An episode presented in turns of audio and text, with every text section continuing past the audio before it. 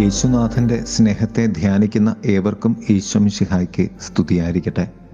തിരുസഭ മാതാവ് ഇന്ന് നമുക്ക് നൽകുന്ന വചനധ്യാനം മത്തായുടെ സുവിശേഷം അഞ്ചാം അധ്യായം നാൽപ്പത്തി മൂന്ന് മുതൽ നാൽപ്പത്തി എട്ട് വരെയുള്ള വാക്യങ്ങൾ.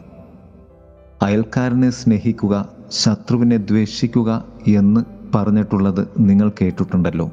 എന്നാൽ ഞാൻ നിങ്ങളോട് പറയുന്നു ശത്രുക്കളെ സ്നേഹിക്കുവിൻ. വചനധ്യാനം യേശുവിന്റെ സ്നേഹത്തെ മറ്റുള്ളവരിൽ ജനിപ്പിക്കുക. യേശുനാഥൻ സാധാരണ സാമൂഹിക നിയമം പഠിപ്പിക്കുവാൻ വന്നതല്ല. കർത്താവ് കടന്നു വന്നത് അമാനുഷികമായ ദൈവിക നിയമം പഠിപ്പിക്കുവാനാണ് അഥവാ മനുഷ്യനെ അമാനുഷികനാക്കുന്ന ദൈവിക നിയമം പഠിപ്പിക്കുവാൻ. മനുഷ്യ സ്വഭാവത്തിന് വിരുദ്ധമായ നിയമമാണ് കർത്താവ് പറഞ്ഞത്. അതുവരെ അവരുടെ നിയമഗ്രന്ഥത്തിൽ ഇല്ലാതിരുന്ന നിയമം അമാനുഷിക സ്വഭാവമുള്ള നിയമം. കർത്താവ് പറയാതെ പറഞ്ഞത് നിങ്ങളുടെ നിയമഗ്രന്ഥം പറയുന്നത് ശത്രുക്കളെ ദ്വേഷിക്കുവിൻ എന്നാണ്. എന്നാൽ ഞാൻ പറയുന്നു ശത്രുക്കളെ സ്നേഹിക്കുവിൻ. സ്നേഹിക്കുവിൻ എന്ന ഈ പദം ഗ്രീക്ക് ബൈബിളിൽ പൊതുവെ ഉപയോഗിക്കുന്ന ഫീലോസ് എന്നും ഈറോസ് എന്നുമുള്ള പദങ്ങൾക്ക് വ്യത്യസ്തമായി ഉപയോഗിക്കപ്പെടുന്ന പദമാണ്. ഫീലോസ് എന്നാൽ സഹോദരതുല്യമായ സ്നേഹം ഈറോസ് എന്നാൽ ശാരീരിക തലത്തിലുള്ള സ്നേഹം.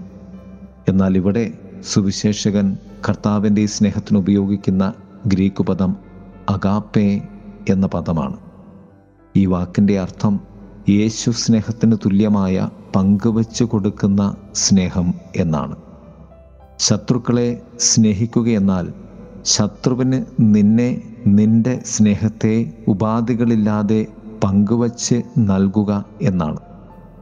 കുറിന്തൂസുകാർക്കെഴുതിയ ഒന്നാം ലേഖനത്തിൽ പതിമൂന്നാം അധ്യായത്തിൽ പൗലോസ്ലിഹ പറയുന്ന സ്നേഹം ഇതുതന്നെയാണ്. സ്നേഹം സർവോത്കൃഷ്ടമാണ്. അത് അസൂയപ്പെടുന്നില്ല അനുചിതമായി പെരുമാറുന്നില്ല അഹങ്കരിക്കുന്നില്ല അങ്ങനെ തുടർന്നു പോകുന്നു ആ സ്നേഹത്തിന്റെ വ്യാഖ്യാനം. അഗാപ്പയുടെ തലങ്ങളെ ധ്യാനിക്കാമെങ്കിൽ ഒന്ന് അഗാപ്പ എന്നാൽ മറ്റുള്ളവരിലുള്ള ഏറ്റവും നല്ലതിനെ നാം അന്വേഷിച്ച് പുറത്തെടുക്കുന്നതാണ്. നമ്മുടെ നല്ലതിന് സന്തോഷത്തിന് അല്ല മറിച്ച് മറ്റുള്ളവരുടേതിന്. രണ്ട് അഗാപ്പയെ എന്നാൽ ആ സ്നേഹം ദൈവത്തിൽ വിശ്വാസമർപ്പിക്കുന്നതും ദൈവത്തിൽ നിന്ന് പ്രതിഫലം കാക്ഷിക്കുന്നതുമായ സ്നേഹമാണ്. മൂന്ന് അഗാപ്പ എന്നത് ഒരു വിശ്വസ്തനായ ക്രിസ്തു ശിഷ്യന്റെ ഉത്തരവാദിത്വമാണ്. യോഹന്നാന്റെ സുവിശേഷം പതിമൂന്നാം അധ്യായം മുപ്പത്തി അഞ്ചാം വാക്യത്തിൽ പറയുന്നത് പോലെ നിങ്ങൾക്കു പരസ്പരം സ്നേഹമുണ്ടെങ്കിൽ നിങ്ങൾ എന്റെ ശിഷ്യന്മാരാണെന്ന് അതുമൂലം എല്ലാവരും അറിയും. അഗാപ്പെ സ്നേഹത്തിലുള്ള കാരണം നിങ്ങൾ ശത്രുക്കളെ സ്നേഹിക്കുവിൻ അങ്ങനെ നിങ്ങൾ എന്റെ സ്വർഗസ്ഥനായ പിതാവിന്റെ മക്കളാണെന്ന് ലോകം അറിയും എന്ന കാരണം മാത്രമാണ്. പ്രസ്താപിക്കുന്നതിനേക്കാൾ അനുമാനിക്കുന്നതിലേക്ക് കടന്നു വരുന്ന സ്നേഹമാണത്.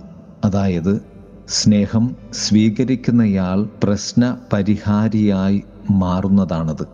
ശത്രു പക്ഷത്ത് നിൽക്കുന്ന ആൾ അനുമാനിക്കുകയും സ്വയം സ്നേഹത്തിന്റെ മറുപടിയാൽ പ്രശ്ന പരിഹാരിയായി മാറുകയും ചെയ്യുന്നു.